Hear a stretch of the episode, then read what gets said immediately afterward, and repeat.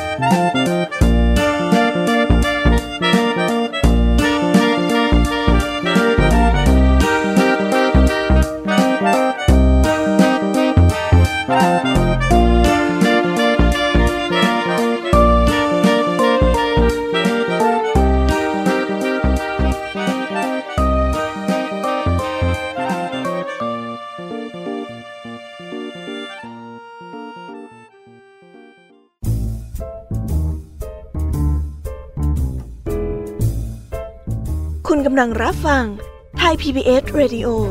ต่อจากนี้ไปขอเชิญทุกท่าน รับฟังรายการ นิทานแสนสนุกสุดหันษา ที่รังสรรค์มาเพื่อน้องๆ ในรายการ Kiss Hour ค่ะ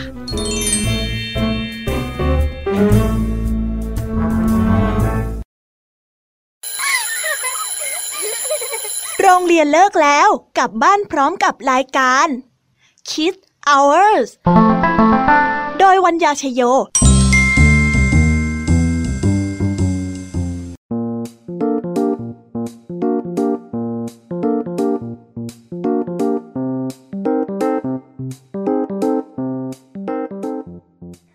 รายการคิสเอาเวอร์กลับมาพบน้องๆอีกแล้วจ้า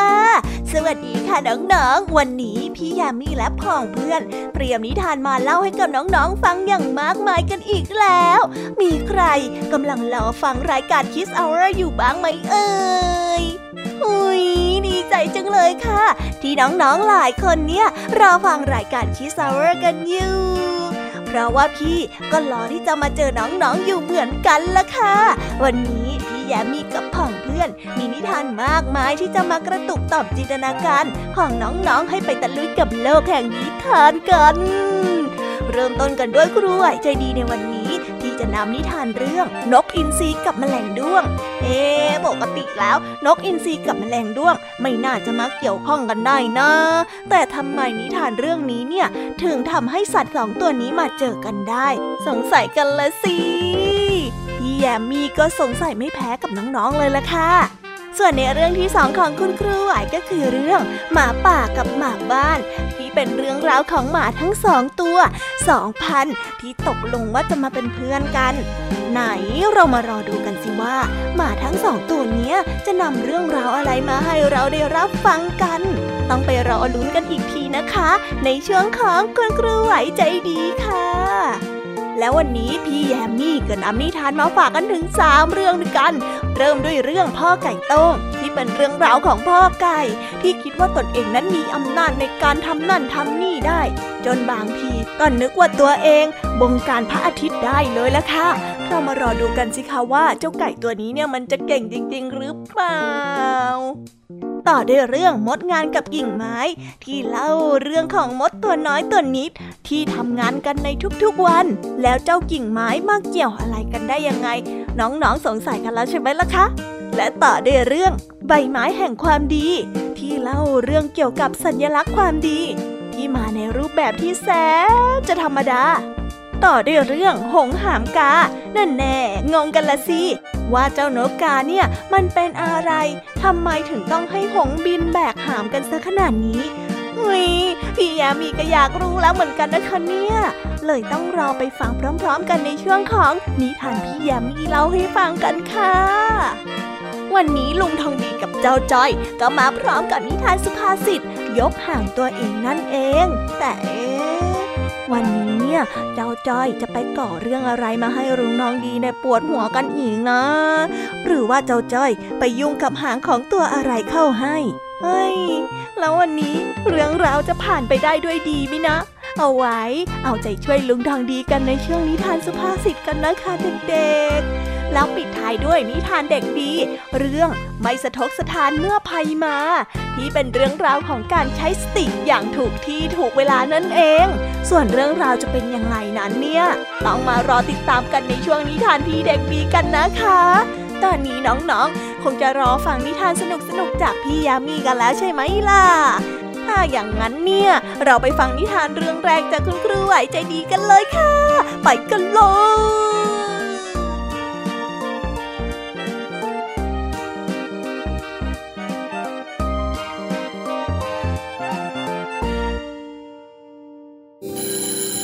เอ๊ะเสียงออดดังแล้ว อุ้ย ต้องไปเข้าเรียนแล้วล่ะค่ะ ไม่รอช้า เราไปหาครูไหวกันเถอะ ไปกันเลย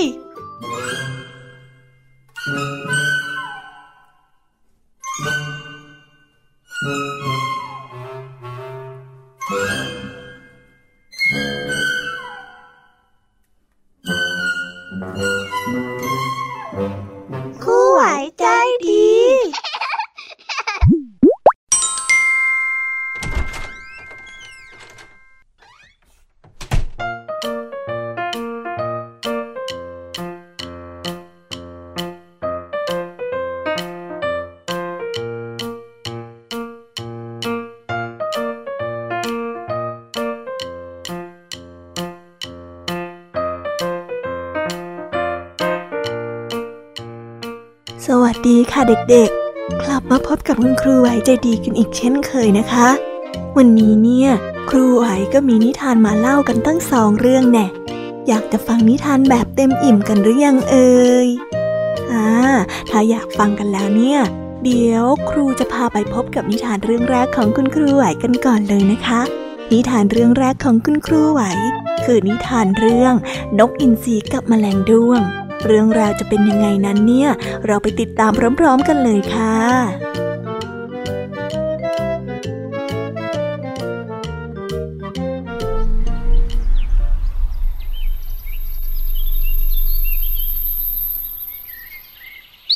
กาละครั้งหนึ่งนานมาแล้ว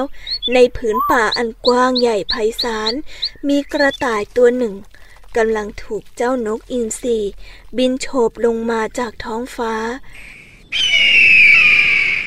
ไล่เจ้ากระต่ายตัวนั้น จนเจ้ากระต่ายตัวนั้นต้องลนลาน เข้าไปซ่อนตัวอยู่ในรังของแมลงด้วง พร้อมอ้อนวอนขอให้ช่วยชีวิต ช่วยข้าด้วยช่วยข้าด้วยนะมาแรงด้วงข้าข้ากำลังถูกเจ้าเย็นซีตัวใหญ่บ้าอือมาเลยข้าไม่รู้ว่าจะไปซ่อนที่ไหนข้าเลยวิ่งมาที่นี่เจ้าช่วยข้าด้วยนะได้โปรด เจ้าจงให้ที่พักแก่ข้าด้วยเถิด ช่วยข้าให้รอดพ้นอย่างเนื้อมือของเจ้านกอินทรีตัวนั้นด้วยแมลงด้วง สงสารกระต่ายจึงออกมาเจรจา ขอให้นกอินทรีเมตตาไว้ชีวิตเจ้ากระต่าย ได้เลยเราก็ตายข้าจะให้ที่พักหลบภัยอยู่ที่นี่แหละ เดี๋ยวข้าออกไปคุยกับเจ้านกอินทรีเพื่อให้ไว้ชีวิตเจ้ากันแล้วกันนะ เดี๋ยวข้าออกไปคุยให้ขอบใจท่านมากนะท่านแมลงด้วง ช่วยออกไปคุยกับเจ้านกอินทรีหน่อยนะ และท่านก็ระวังตัวด้วย หลังจากที่พูดเสร็จแมลงด้วงจึงออกมาคุยกับนกอินทรีที่หน้ารังของแมลงด้วง โอ้เจ้านกอินทรีผู้ยิ่งใหญ่ ถ้าเห็นท่าน ได้ไล่ตามเจ้ากระต่ายนี้มาแสนไกล แต่ท่านรู้หรือไม่ว่า ท่านทำแบบนี้มันไม่สมควรเลยนะ ได้โปรดไว้ชีวิตเจ้ากระต่ายตัวน้อยนี้ไว้เถิดท่าน เจ้ากระต่ายตัวเนี้ยมันมีครอบครัวที่จะต้องเลี้ยงดูอยู่นะ เจ้านกอินทรีโกรธ หาว่าแมลงด้วงบังอาจมายุ่งเรื่องของตน จึงพูดด้วยความโมโหว่า เจ้าแมลงด้วงตัวกระจิตริด บังอาจมายุ่งในเรื่องของข้าได้อย่างไร ข้าว่าท่านควรลงไปซะ ก่อนที่ท่านเองนั่นแหละ ที่จะต้องร้องขอชีวิตจากข้า ถึงแมลงด้วงได้ยินอย่างนั้น แต่ก็ยังไม่หลีกทางให้กับนกอินทรีเจ้านกอินทรีจึงใช้ปีกตีแมลงด้วงกระเด็นไป แล้วได้จับกระต่ายกินเป็นอาหารด้วยความโกรธแค้น แมลงด้วง โกรธแค้นเจ้านกอินทรีเป็นอย่างมาก ที่ทำแบบนั้น เพราะเมื่อเจ้านกอินทรีกินกระต่ายเสร็จ เจ้านกอินทรีก็ได้ทำลายรังของแมลงด้วงจนหมดสิ้นด้วยความโกรธแค้นจึงได้พูดกับนกอินทรีว่าท่านไร้ซึ่งความเมตตา เจ้านกอินทรีแม้เจ้าจะกินกระต่ายเข้าไปแล้ว แต่ท่านก็ยังทำร้ายรังของข้าจนหมดสิ้น สิ่งที่เจ้าทำมันเกินกว่าคำให้อภัยข้าจะตามล้างแค้นเจ้า จนกว่าจะมีใครตายกันไปข้างหนึ่ง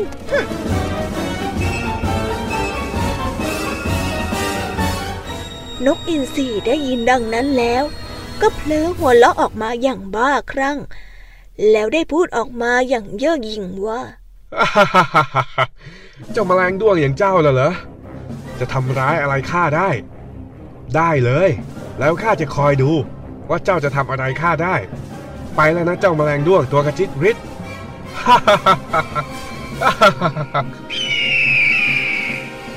หลังจากนั้นนกอินทรีก็ได้กลับรังไป เจ้าแมลงด้วง ก็ได้แอบบินตามนกอินทรีมาจนถึงรังนกที่สร้างอยู่บนต้นไม้ใหญ่ เจ้าแมลงด้วง รอจนนกอินทรีบินออกมาจากรัง เพื่อไปหาอาหาร แล้วแมลงด้วงจึงคลานขึ้นไป ออกแรงดันไข่ของนกอินทรีในรังตกลงมาแตกจนหมดทุกใบ เจ้านกเขาคิดว่ามาแมลงอย่างข้าจะทำอะไรเจ้าไม่ได้อย่างนั้นหรือ เมื่อเจ้าไร้ความเมตตาแล้ว เจ้าก็จะไม่ได้ความเมตตาจากข้าคืนไปนกอินทรีโศกเศร้าเสียใจเป็นอย่างมาก ที่ไข่ของตนร่วงหล่นลงพื้น และแตกจนหมด แม้นกอินทรีจะสร้างรังใหม่ ให้สูงกว่าเดิม แต่เมื่อมแมลงด้วงรู้เข้า เจ้าแมลงด้วง ก็แอบปีนขึ้นไปทำลายไข่ของนกอินทรีจนได้ หลายครั้งต่อหลายครั้ง นกอินทรีพยายามจะหนี จนในที่สุด นกอินทรีก็หมดหนทางที่จะปกป้องไข่ของตน ไม่รู้จะทำด้วยประการใด จึงจะปกป้องไข่ของตนได้ จึงบินไปหาเทพเจ้า อ้อนวอนให้ช่วยเหลือ โดยวางไข่ใส่ลงไปในตักของเทพเจ้า เพื่อเป็นเครื่องสักการะและขอให้เขาช่วย และขอให้ท่านช่วยรักษา ไข่ของตน ไม่เช่นนั้นนกอินทรีจะต้องสูญพันธุ์ไปจากโลกเป็นแน่ โอ้เทพเจ้า ได้โปรดเถิดท่าน ได้โปรด ได้โปรดช่วยรับไข่ของข้าใบนี้ด้วยเถิด หากไข่ของข้าใบนี้แตกอีกใบ เผ่าพันธุ์ข้าคงต้องสูญสิ้น ได้โปรด เทพเจ้าได้ยินดังนั้น จึงบันดาลให้นกอินทรีตกไข่ในฤดู หรือช่วงที่ไม่มีแมลงด้วงตั้งแต่นั้นมา นิทานเรื่องนี้สอนให้รู้ว่า ผู้ที่ทำร้ายผู้อื่นโดยปราศจากความเมตตาย่อมได้รับสิ่งเลวร้ายตอบแทนเช่นเดียวกัน จบไปแล้วนะคะสำหรับนิทานเรื่องแรก เป็นยังไงกันบ้าง สนุกกันไหมเอ่ย งั้นเราไปต่อกันในนิทานเรื่องที่สองกันเลยนะคะ นิทานเรื่องที่สองนี้ มีชื่อเรื่องว่าพ่อไก่ต้ง เรื่องราวจะเป็นยังไงนั้นเนี่ย เราไปฟังกันเลยค่ะ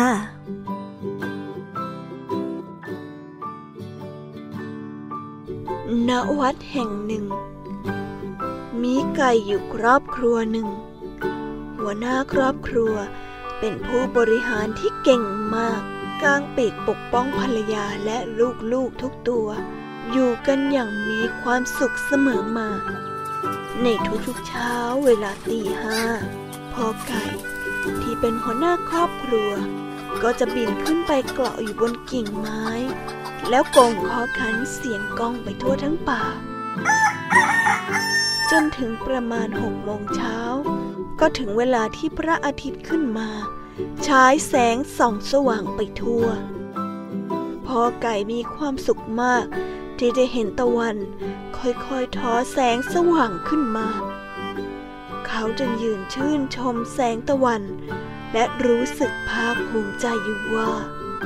เพราะว่าฉันขัน ตะวันจึงขึ้น เนี่ยคือผลงานที่ยิ่งใหญ่ของฉันเลย ดังนั้น ทุกๆเช้า พ่อไก่ตัวนี้ก็จะบินขึ้นมาเกาะกิ่งไม้ และเมื่อคันเสร็จ ก็จะรอดูตะวันขึ้น ที่เหนือยอดเขา พอตะวันขึ้นแล้ว ก็บินกลับลงไปหากินกับลูกเมียตามปกติอย่างมีความสุขอยู่มาวันหนึ่ง เนื่องจากตรากตรำภาระหนักเหลือเกิน ร่างกายของพ่อไก่ ก็เริ่มทนไม่ไหวแล้วเริ่มป่วย เช้าตรู่วันนั้นพ่อไก่บินขึ้นไปเกาะกิ่งไม้ตามเดิม ขณะจะขันเพื่อเรียกตะวันขึ้นมา แต่ยังไม่ทันไร ตัวเองก็กลับล่วงหล่นลงมา เขารู้สึกว่า ตัวเอง ร่างกายไม่ไหวแล้ว รู้สึกไม่มีเรี่ยวแรง ลูกชายซึ่งเป็นไก่โต้งรุ่นใหม่ไฟแรง จึงเดินเข้ามาประคองพ่อ พร้อมกับพูดว่า พ่อครับ ผมว่าพ่อขันไม่ไหวแล้ว วันนี้ผมจะขันแทนให้พ่อเองเอาไหม ไก่ผู้เป็นพ่อ ก็ยืดอกขึ้น แล้วหันมาชี้หน้าลูก พร้อมกับตอบด้วยเสียงดังว่านำหน้าอย่างแก ถ้าให้ขัน ตะวันมันจะขึ้นไหมฮะ หัดดูเงาหัวตัวเองซะบ้างสิ เช้าวันนั้น ทั้งๆทที่ป่วยอยู่ ไก่ผู้เป็นพ่อตัวนั้น ก็ขึ้นไปเกาะบนกิ่งไม้ตามเดิม และขันเป็นครั้งสุดท้าย เนื่องจากขังได้เพียงแค่ครั้งเดียว ก็ตกลงมาดิ้นพลาดพลาด ก่อนที่จะขาดใจ เขาได้เรียกครอบครัวเขามาประชุม ทั้งภรรยาและลูกๆ มากันครบ และได้สั่งเสียว่า พวกเราทั้งหลาย ตั้งแต่พรุ่งนี้เป็นต้นไป พ่อคงไม่มีชีวิตอยู่ต่ออีกแล้ว และจากนี้เป็นต้นไปพอพ่อไม่ขัน ตะวันก็จะไม่ขึ้น โลกก็จะเข้าสู่ยุคมืด ฉะนั้น ขอให้แม่ ดูแลลูกๆของเราด้วยนะ ถ้าไม่มีพ่อแล้ว ทุกคนคงจะอยู่ด้วยความยากลำบาก และมวลมนุษยชาติก็คงจะต้องถึงคราววิบัติกันแน่ๆ ยังไงก็ดูแลกันไว้ให้ดีนะเมื่อพูดจบ เขาก็ขาดใจ ไปพร้อมกับความคิดและความเข้าใจที่ผิดว่า เพราะชั้นขันตะวันจึงขึ้น โดยที่หารู้ไม่ว่า วันรุ่งขึ้น ตะวันก็ยังขึ้นคงเดิม ตามปกติไม่มีอะไรเปลี่ยนแปลงไปจากเดิมเลยพ่อไก่ตงสอนให้รู้ว่า คนเราทุกคน เมื่อมีชีวิตอยู่ได้ในระดับหนึ่งแล้ว จะมีความมั่นใจในตัวเองว่า ฉันเป็นคนสำคัญ เพราะฉันนี่แหละ ที่ทำทุกอย่าง ให้มันเป็นไปได้ด้วยดี พอเริ่มมั่นใจมากๆมาก ๆเข้า ก็จะเริ่มหลงตัวเอง เหมือนดั่งพ่อไก่ ว่าไม่มีใครที่จะมาขันแทนเขาได้ดังนั้นจงอย่ามั่นใจจนเกิดอาการหลงตัวเอง ว่าฉันคือทุกสิ่งทุกอย่าง จงปล่อยให้คนอื่นๆ หรือว่าคนรุ่นใหม่ที่มีความรู้ความสามารถ ได้มีโอกาสเข้ามาแสดงฝีมือบ้าง นิทานเรื่องนี้ สอนให้รู้ว่า ทุกๆคนนั้นสำคัญ แต่ไม่สำคัญถึงขั้นขาดไม่ได้ จงพึงระลึกว่า ไม่มีเรา เขาก็อยู่กันได้ ไม่มีเขา เราก็ยังอยู่ได้เช่นกัน และสำหรับวันนี้ นิทานของครูไหวใจดี ก็ได้จบกันไปเป็นที่เรียบร้อย เป็นอย่างไรกันบ้างคะเด็กๆ กับนิทานทั้งสองเรื่องที่คุณครูไหวนำมาเสนอในวันนี้ สนุกกันไม่เอ่ยถ้าสนุกก็รอฟังในวันต่อไปนะ เพราะว่าวันนี้ รูต้องขอลาเด็กๆกันไปก่อน ไว้พบกันใหม่ในวันหน้าสำหรับวันนี้บายบายจ้า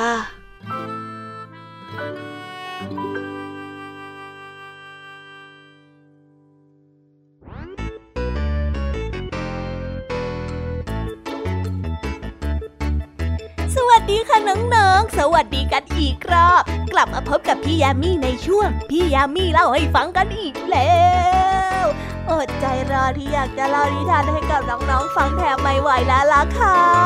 เอาเป็นว่าเราไปฟังนิทานเรื่องแรกของพี่ยามีกันเลยมิคะ ในนิทานเรื่องแรกของพี่ยามีในวันนี้ พี่ยามีขอเสนอนิทานเรื่อง หมาป่ากับหมาบ้าน จะเป็นยังไงนั้นเราไปฟังกันเลยค่ะ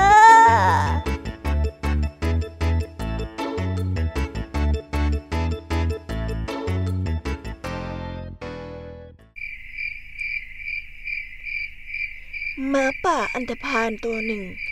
ถูกไล่ออกจากฝูงหลายวันแล้ว และมันหิวโหยมาก ตกดึกจึงแอบเข้าไปในหมู่บ้าน เพื่อที่จะกินไก่ที่ชาวบ้านเลี้ยงไว้ แต่เมื่อหมาที่เฝ้าบ้านอยู่ เห็นเจ้าหมาป่าเข้ามา จึงเห่าเสียงดังทำให้เจ้าของบ้านสะดุ้งตื่น หมาป่า จึงต้องรีบหนีไป แต่หมาป่าก็ยังไม่ละความพยายาม มันเข้ามาที่บ้านนี้อีกครั้ง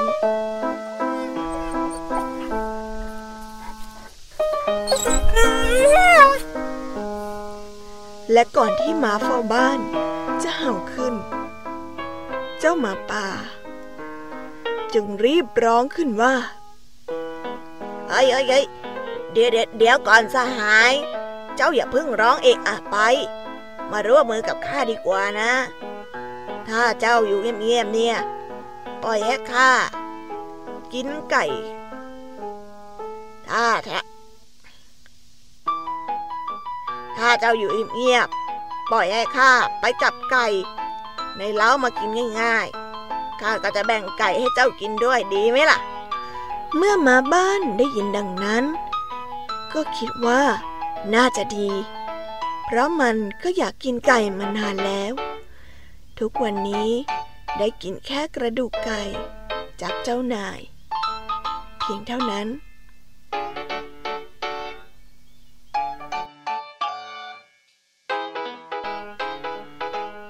ทุกวันนี้ได้กินแค่กระดูกไก่ ที่เจ้านายโยนให้เท่านั้น เออ แต่ข้ากลัวเจ้านายรู้ว่าว่าข้าร่วมมือกับเจ้า เฮ้ยไม่ต้องกลัวหรอก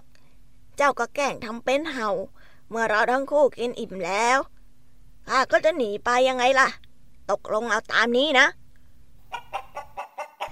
แล้วทั้งหมาป่าและหมาบ้าน ก็ได้ร่วมมือกันจับไก่ในเล้ามากินทุกๆวัน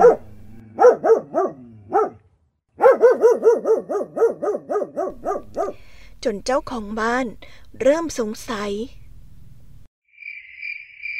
คืนหนึ่ง จึงแกล้งเป็นทีว่าเข้านอน เหมือนดังเช่นเคย ไม่นานก็เห็นหมาป่าเดินเข้ามา โดยมีหมาบ้านเดินออกไปรับ และทั้งสอง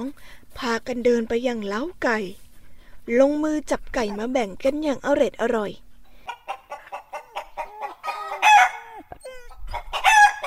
จากนั้นเมื่อหมาป่าไปแล้ว หมาบ้านก็เริ่มส่งเสียงเห่า เจ้าของบ้านที่แอบเห็นดูอยู่ เจ้าของบ้านที่แอบเห็น เจ้าของบ้านที่แอบดูอยู่ ก็ได้เห็นเหตุการณ์ทั้งหมด จึงแกล้งทำเป็นลุกขึ้น มาไล่หมาป่าเหมือนเดิม รุ่งเช้า เจ้าของบ้านได้นำอาหารมาให้หมาบ้านกิน รุ่งเช้า เจ้าของบ้านได้นำอาหารมาให้หมาบ้านกิน และนำมันไปปล่อย ยังหมู่บ้านอีกหมู่บ้านแห่งหนึ่ง ซึ่งอยู่ไกลออกไป และบอกกับมันว่าเมื่อเจ้าไม่ซื่อสัตย์หันไปคบกับหมาป่า ยังขโมยกินไก่ที่ข้าเลี้ยง ข้าก็จะไม่เลี้ยงเจ้าอีกต่อไป ขอโทษนะ ตกค่ำเมื่อหมาป่ามาถึงบ้าน แต่ก็ไม่เห็นหมาบ้านคอยออกมารับอย่างเช่นทุกวัน มันจึงคิดว่า เฮ้ยดีเหมือนกันแฮข้าจะได้กินไก่คนเดียว แต่ยังไม่ทันที่หมาป่าจะเข้ามาจับไก่ มันได้ถูกเจ้าของบ้าน ล้อมจับไว้ได้ และนำมันใส่กรงขัง เอาไปปล่อยในป่าลึก จนกระทั่ง ถูกเสือจับกินเป็นอาหาร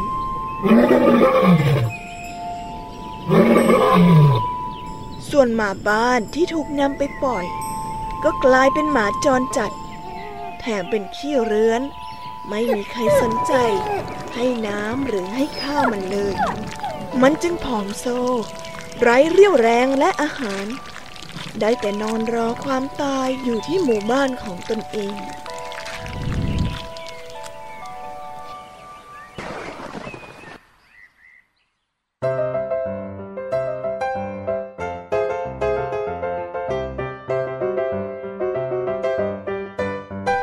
นิทานเรื่องนี้สอนให้รู้ว่า อย่าคบคนพาล เพราะว่าคนทานจะชักนำไปสู่สิ่งที่ไม่ดี ซึ่งจะนำความเดือดร้อนมาให้ในภายหลัง ดังเช่นหมาป่าและหมาบ้านนั่นเอง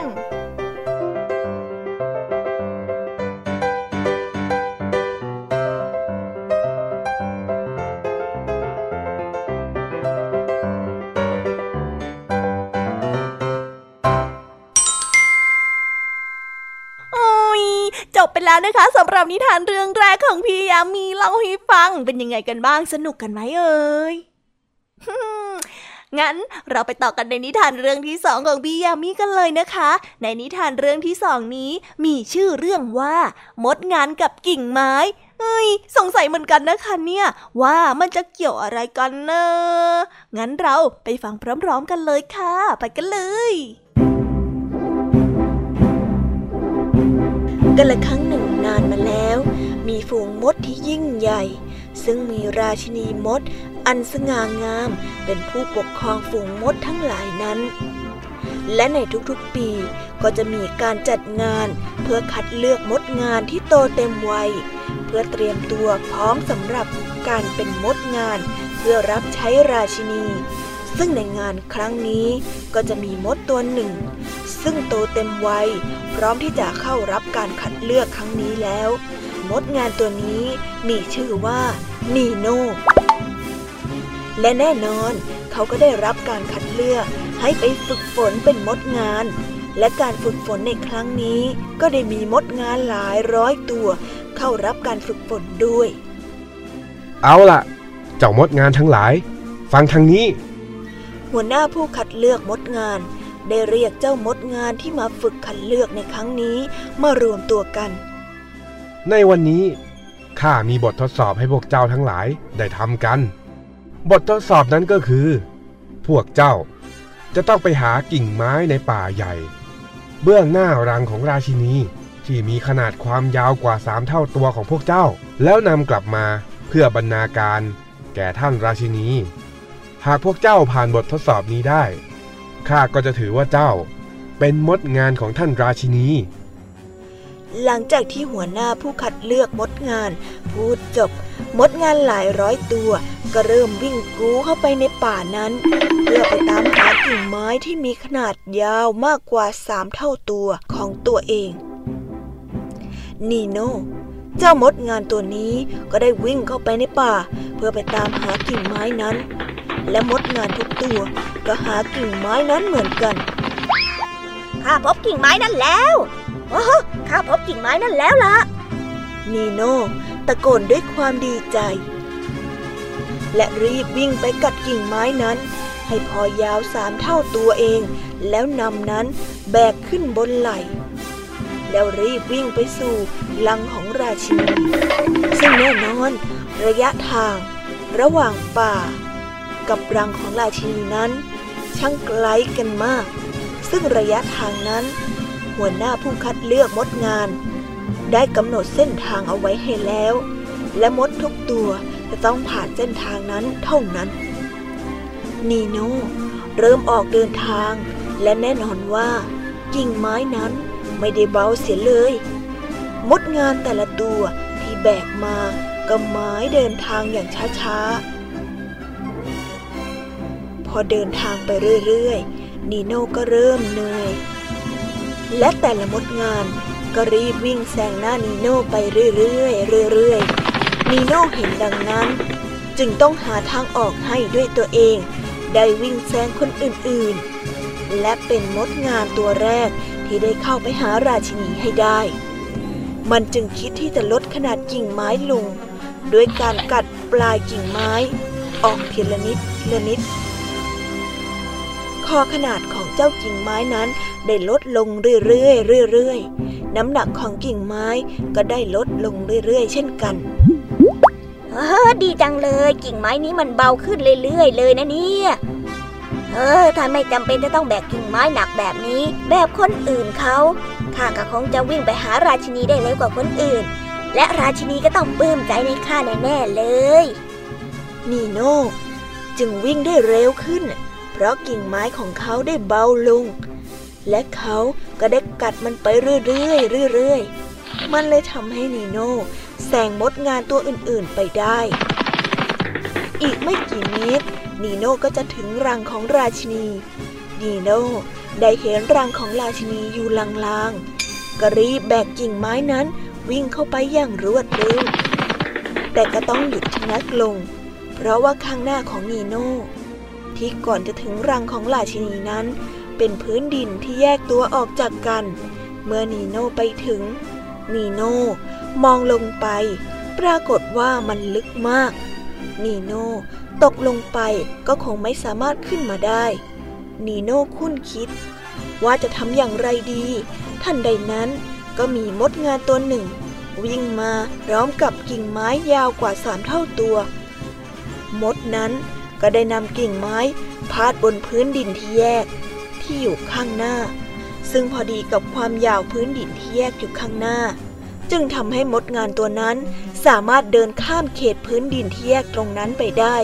และเข้าไปหาราชินีเป็นตัวแรก และหลังจากนั้นมดงานตัวอื่นๆ ก็ทำเหมือนมดงานตัวแรก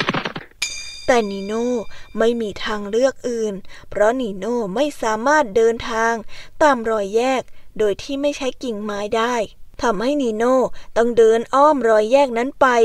ซึ่งใช้ระยะเวลานานกว่ามดตัวอื่นๆ ในที่สุด นีโน่ก็มาถึงรัง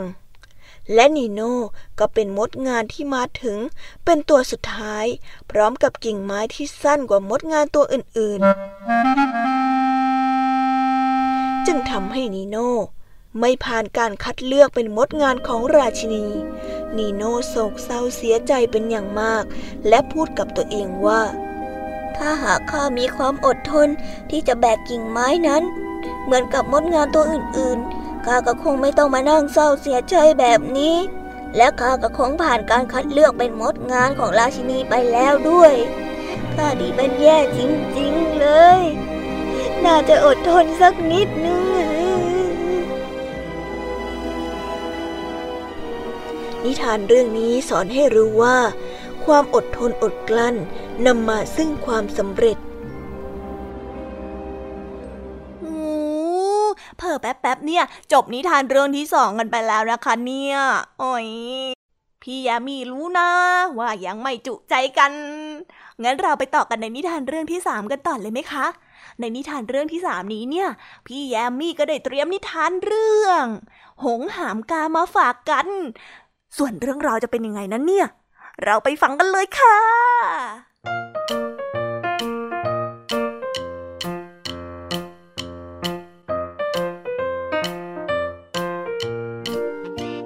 กาละครั้งหนึ่งนานมาแล้ว กลางป่าใหญ่แห่งหนึ่ง มีพญาหงตัวหนึ่ง อาศัยอยู่บนต้นไม้ใหญ่พญาหง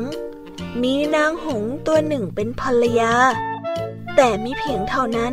พญาหงยังแอบไปมีสัมพันธ์กับนางกา ซึ่งอยู่ในป่าไกลออกไปอีก เมื่อเวลาผ่านพ้นไป นางหงก็ได้กำเนิดลูกขึ้นมาสองตัว และฝ่ายนางกาก็ได้กำเนิดลูกหนึ่งตัว แต่ลูกของกาซึ่งมีพญาหงเป็นพ่อ ไม่ได้มีสีดำเหมือนกาทั่วไป มันมีขนสีขาววับวาว นางกาจึงตั้งชื่อให้ลูกว่า สีนิน วันเวลาต่อมาพญาโหงพิจารณาเห็นว่าลูกกานั้น อยู่ไกล อาหารก็ไม่อุดมสมบูรณ์ และยังกันด่านอีกด้วย จึงคิดที่จะนำม้าอยู่ด้วย คิดเช่นนั้นจึงปรึกษากับลูกทั้งสองว่า ลูกรัก น้องของเจ้าที่เกิดกับนางกา อยู่ไกลในที่กันดานอาหารก็ขาดแคลน ถ้าเรานำเขามาอยู่ด้วย ชีวิตเขาก็จะมีความสุขขึ้น ลูกเห็นว่าเป็นยังไงบ้าง ลูกๆทั้งสอง ก็ได้ตอบกลับกับพญาหงผู้ซึ่งเป็นพ่อไปว่า แล้วแต่ท่านพ่อเลยครับ พวกผมว่ามันก็ดีเหมือนกัน เพราะอย่างน้อย ลูกกาก็เป็นลูกของพ่อเหมือนกัน ยังไงก็เป็นเหมือนน้องของผมด้วย หงหนุ่มทั้งสอง ตอบพ่ออย่างจริงใจ ฝ่ายพ่อหงได้ยินแบบนั้น จึงปลื้มปิตินักที่ลูกๆทั้งสองมิรังเกียจลูกกา หรือนิน ฝ่ายพ่อเลยตอบกับลูกๆไปว่า ถ้าลูกไม่รังเกียจน้อง ก็จงไปนำเขามาอยู่ด้วยกันกับเราเถิดพญาหงกล่าวสรุปได้เลยครับพ่อ ลูกจะบินไปรับเขามาอยู่กับพวกเราตอนนี้เลยครับ ลูกหงทั้งสอง จึงบินไปรับกา เมื่อไปถึงล่างของกา ซึ่งสีนินก็อยู่ที่นั่น หงหนุ่มทั้งสอง จึงกล่าวชวนว่า น้องพี่ พ่อของเรา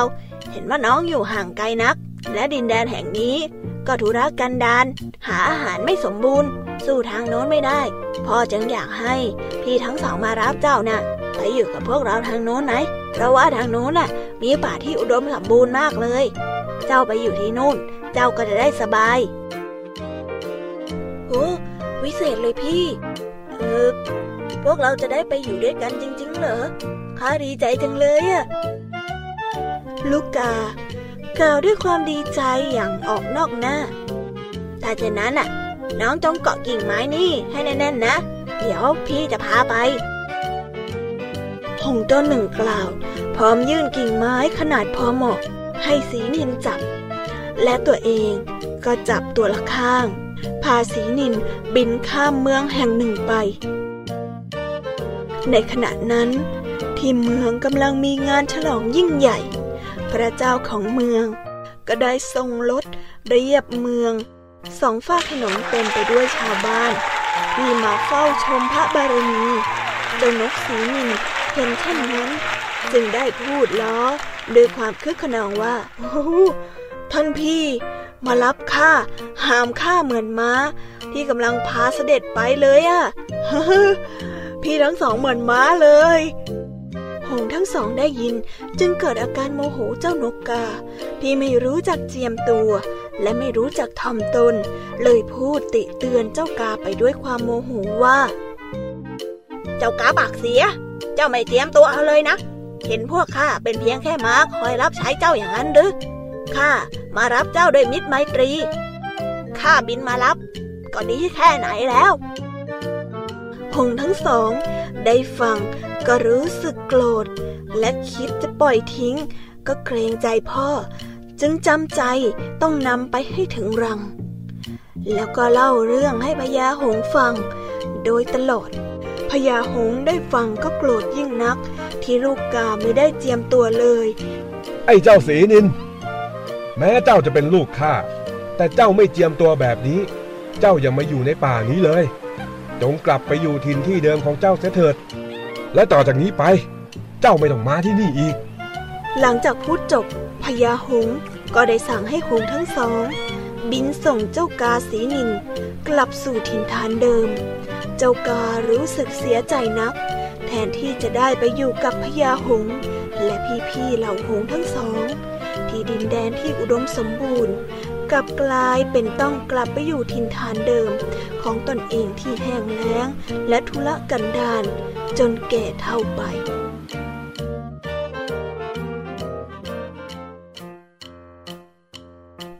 นิทานเรื่องนี้สอนให้รู้ว่า อ่อนน้อมถ่อมตน สร้างคนให้เป็นใหญ่ได้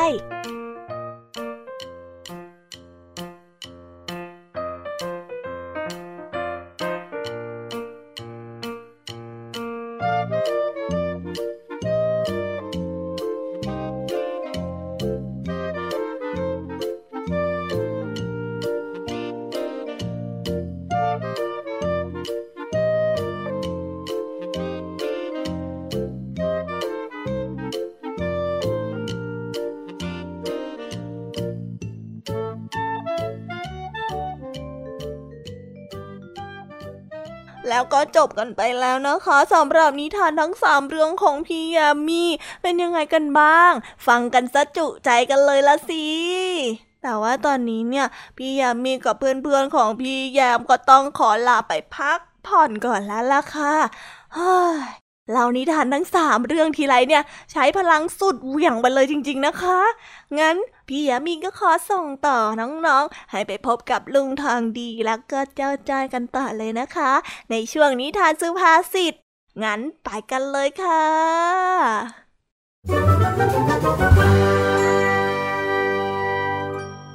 นิทานสุภาษิต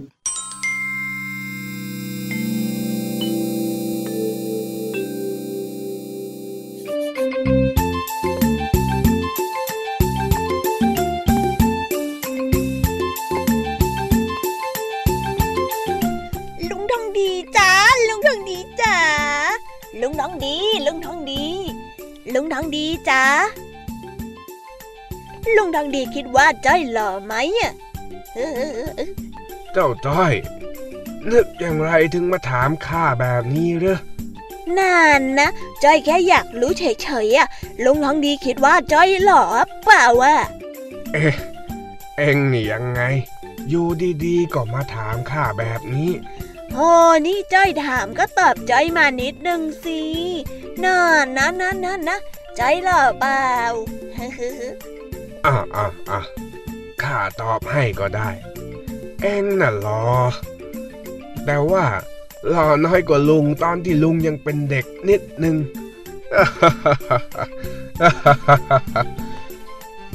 โอ้ลุงทองดีอะไม่เข้าใจจ้อยเลย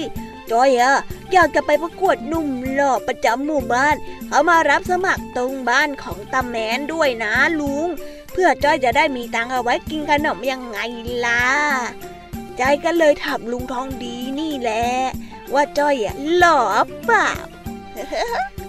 นี่เองจะไปประกวดอะไรนะข้าไม่ค่อยได้ยินหนุ่มหล่อประจำหมู่บ้านเหรออย่างเองเนี่ยนะ ตัวกระเปียกเดียวจะไปประกวดได้ยังไง เอาลุงขำจ้อยทำไมอะ จ้อยว่าจ้อยเนี่ยก็หล่อพอตัวนะพอที่จะเขียนใบสมัครได้เลยแหละส่วนความสามารถการยิงหนังสติ๊กของจ้อยเนี่ย ก็ไม่แพ้ใครด้วยละใช่แม่ลุงทองดีข้าละขำขำคนยกหางตัวเองจริง ๆ โอ้ยโอ้ยขำไม่ไหวขำจนท้องแข็งหมดแล้ว โอ้ยไอ้จอยเอ้ยโอ้ยลุงน้องดีว่าจอยยกหางเหรอ ไหนอะจอยไม่เห็นมีอะไรเลยเนี่ยหางจอยก็ไม่มี และจอยก็ไม่ได้ยกอะไรติดไม้ติดมือมาด้วยอะลุงทองดีอะชอบพูดจาเข้าใจยากอีกแล้วอะจ้อยไม่เข้าใจอะไม่เข้าใจไม่เข้าใจ เอาละเอาละเดี๋ยวข้าจะพูดให้ฟังนะ ว่าที่เองยกหางตัวเองเนี่ย มันคืออะไรคำว่ายกหางตัวเองเนี่ย ก็คือ คนที่หลงตัวเอง ชมตัวเอง ยกว่าตัวเองเก่ง ตัวเองดี ยังไงล่ะต่อจ้อย ก็เหมือนที่เองยกหางตัวเองว่า เองน่ะรอ แถมยังยิงหนังสติ๊กเก่งนั่นแหละ เองเนี่ย มันเข้าข่ายยกหางตัวเองชัดๆ น่ะ ลุงทองดีอะว่าจอยอีกแล้วว่าจอยอะไม่ได้ชักหางอะไรสักหน่อย แล้วก็จอยก็ไม่มีหางด้วยไหนไหนหางจอยอันไหน ไหน ไม่เห็นมีเลยไม่มี ลุงทองดีอะเลิกวาดจอยได้แล้วนะเรื่องกวนประสาทเนี่ยข้ายอมเองจริง ๆ ไอ้จอยเอ้ยอ้าวอ้าว เดี๋ยวข้าจะเล่านิทานให้เองฟังก่อนแล้วกัน กาลละครั้งหนึ่ง มีหมู่บ้านแห่งหนึ่ง อยู่ใกล้กับป่าที่อุดมสมบูรณ์ ก็ได้มีชายคนหนึ่ง ซึ่งเขาเป็นคนที่หลงตัวเองมาก มากจนชนิดที่เรียกว่าทำอะไรก็หลงตัวเองไปสมดทุกอย่าง ทั้งที่บ้านของเขาเอง ทั้งตัวของเขาเอง พอในหมู่บ้านมีงานอะไร ชาวบ้านก็มักจะมาชวนหรือนำของมาให้ เพราะเห็นว่าเขาเป็นเพื่อนบ้าน แต่ชายคนนั้นก็ปฏิเสธทุกครั้ง แล้วก็ตอบไปว่าข้าขอบใจนะที่เอาของมาให้ แต่จะเอามาให้ข้าทำไม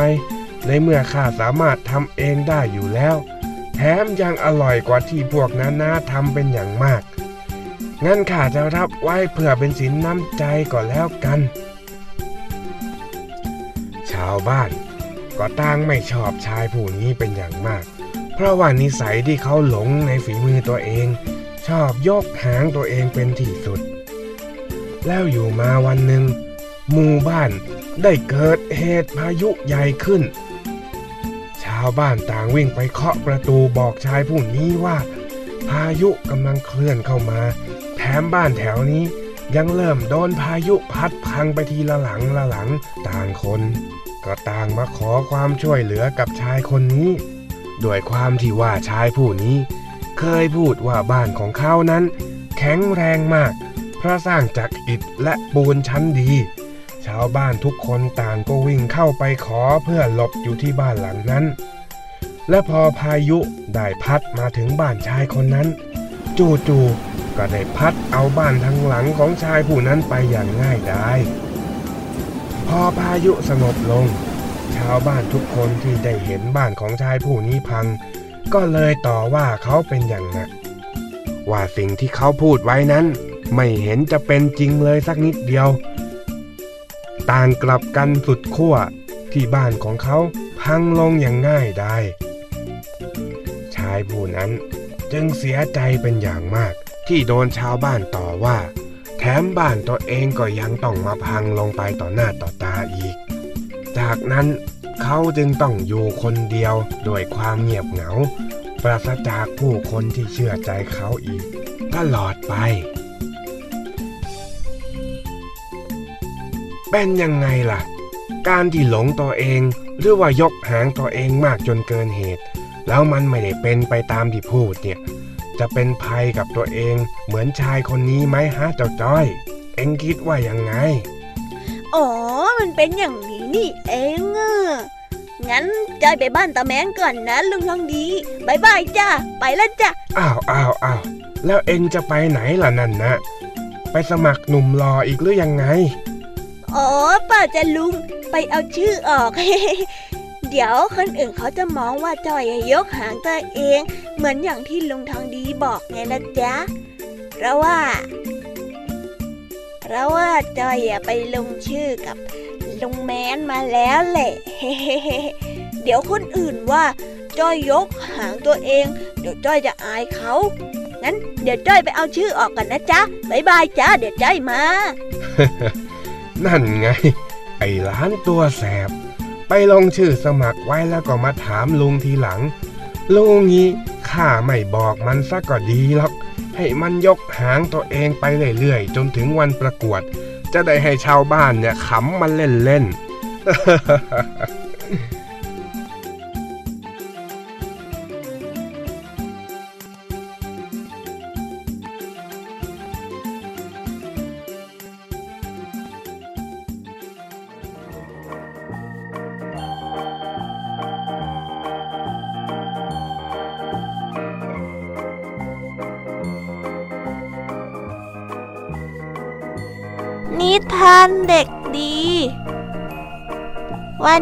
ขอเสนอเรื่องไม่สะทกสถานเมื่อภัยมา ชายหนุ่มคนหนึ่ง เกิดมาในครอบครัวที่ยากจน แถมยังไม่มีเงินทำงานอีกด้วย เพราะเศรษฐกิจในประเทศไทยตกต่ำเป็นอย่างมากกำลังเผชิญปัญหาการว่างงาน แต่เขาเป็นคนที่มีปัญญาและใฝ่รู้ เขาจึงขวนขวายไปทำงานในที่ต่างประเทศ งานดี เงินดี เขาเป็นคนที่ขยันมัธยัติอดออม สามารถเก็บเงินก้อนหนึ่งได้ในเวลาไม่นาน จึงตัดสินใจเดินทางกลับบ้านเกิดเมืองนอนเพื่อตั้งตัว ในระหว่างการเดินทางกลับบ้านในชนบท เขเขาได้ถูกโจรใช้ปืนจี้เอาเงินไป เขานึกสลดและสังเวชใจว่า อุตส่าห์ทำงานมาอย่างเหน็ดเหนื่อย เก็บหอมรอมริบในต่างประเทศ แต่กลับมา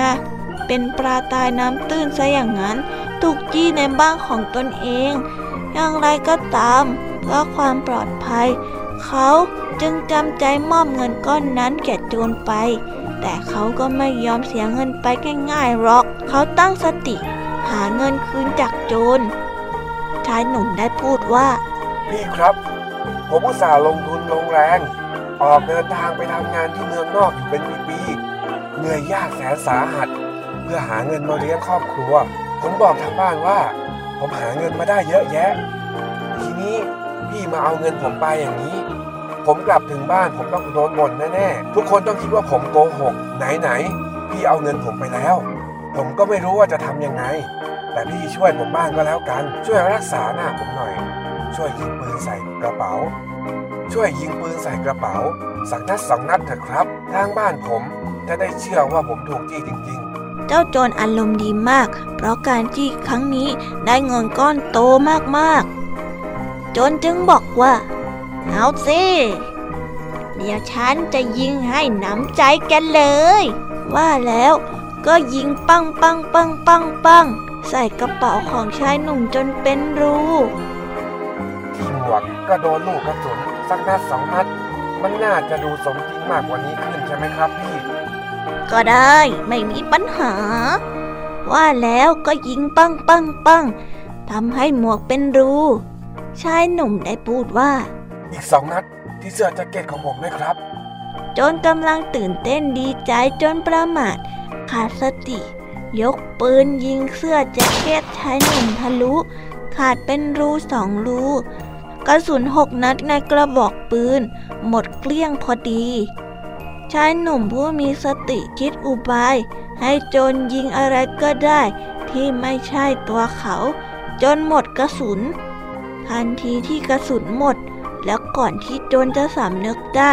เขาก็วิ่งเข้าไปใส่โจรจู่โจมอย่างรวดเร็ว จนสามารถจับโจรได้ และเขาก็ได้เงินของเขากลับคืนมาทั้งหมด และเจ้าโจรก็ถูกตำรวจจับ นิทานเรื่องนี้สอนให้รู้ว่า คนเราสามารถตั้งสติสงบอารมณ์ได้ ย่อมมีปัญญาแก้ไขปัญหาที่ดีกว่าคนเจ้าอารมณ์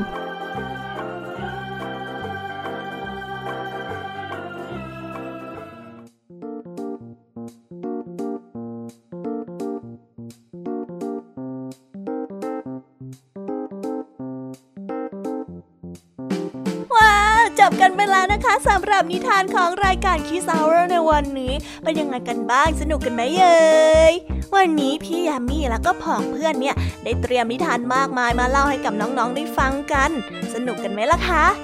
แต่เผื่อว่าน้องๆ เนี่ยจะจำข้อคิดจากนิทานไม่ได้ งั้นเดี๋ยวพี่ยามีจะมาสรุปให้ฟังกันแบบง่าย ๆ กันเลยนะ วันนี้นิทานของคุณครูไหวสองเรื่อง มีเรื่องนกอินทรีกับแมลงด้วง ที่ให้ข้อคิดที่ว่า ผู้ที่ทำร้ายผู้อื่นโดยปราศจากความเมตตา ย่อมได้รับความเลวร้ายตอบแทนกลับมาเช่นเดียวกันและเรื่องพ่อไก่โต้งที่สอนให้เรารู้ว่า ทุกๆคนนั้นมีความสำคัญ แต่ก็ไม่สำคัญถึงขั้นว่าจะขาดเราไปไม่ได้ ต้องนึกเสมอว่า ต่อให้เราไม่มีเขา เราก็สามารถอยู่ได้ เราจะได้ไม่หลงตัวเองจนเกินไปยังไงล่ะคะ ต่อด้วยนิทานพี่ยามีทั้งสามเรื่องนั่นก็คือเรื่อง หมาป่ากับหมาบ้าน ที่ให้ข้อคิดที่ว่า อย่าคบคนพาลเพราะว่าคนพาลเนี่ยจะชักนำเราไปสู่ในการกระทำสิ่งที่ไม่ดี ซึ่งจะนำความเดือดร้อนมาให้ในภายหลัง ดังเช่นเจ้าหมาป่ากับหมาบ้าน ในนิทานนั่นเองล่ะค่ะส่วนเรื่องมดงานกับกิ่งไม้ ก็ให้ข้อคิดที่ว่าความอดทนอดกลั้น จะนำมาซึ่งความสำเร็จ และก็ปิดท้ายด้วยเรื่อง หงหามกา ที่ให้ข้อคิดที่ว่า คนเราเนี่ยนะ แม้จะมีพ่อเป็นใหญ่เป็นโต แต่ถ้าเราไม่เจียมตัว เที่ยวอวดอ้าง เที่ยวเบ่งแล้วก็ไม่เกรงกลัวต่อกฎหมายบ้านเมือง ก็จะเป็นเช่นเดียวกับวินิกะเอานะคะการเจียมตัว การอ่อนน้อมถ่อมตน ไม่อวดเก่ง ไม่ข่มเหงผู้อื่น ย่อมจะเป็นที่เจริญใจของผู้อื่น เหมือนคำที่ว่า อ่อนน้อมถ่อมตนสร้างคนให้เป็นใหญ่นั่นเองล่ะค่ะ ส่วนนิทานสุภาษิตในวันนี้ ก็มากับสำนวนไทยที่ว่ายกหางตัวเอง ที่แปลว่า หลงตัวเอง คิดว่าตนเองนั้นดีที่สุด งดงามที่สุด ซึ่งเจ้าจ้อยก็โดนลุงทองดีสอนเข้าซะให้อย่างเต็มที่เลยทีเดียวละค่ะ แต่ว่าเรื่องราวก็จบลงด้วยดีนะคะ ถึงแม้ว่าจะต้องเถียงกันไปเถียงกันมาจนหน้าปวดหัวก็ตามแล้วค่ะ นิทานเด็กดีของวันนี้นะคะ มากันในเรื่องไม่สะทกสถานเมื่อภัยมา ที่สอนให้เรารู้ว่า คนที่สามารถตั้งสติสงบอารมณ์ได้ ย่อมมีปัญญาแก้ไขปัญหาได้ดีกว่าคนที่เจ้าอารมณ์นั่นเองล่ะค่ะ และในวันนี้ก็หมดเวลาสำหรับรายการคิสเอกันแล้วนะคะ เอาไว้พบกันใหม่ในคราวหน้าสำหรับวันนี้พี่ยามีและก็พองเพื่อนทุกๆคนก็ต้องขอกล่าวคำว่า สวัสดีแล้วก็บายบายค่ะ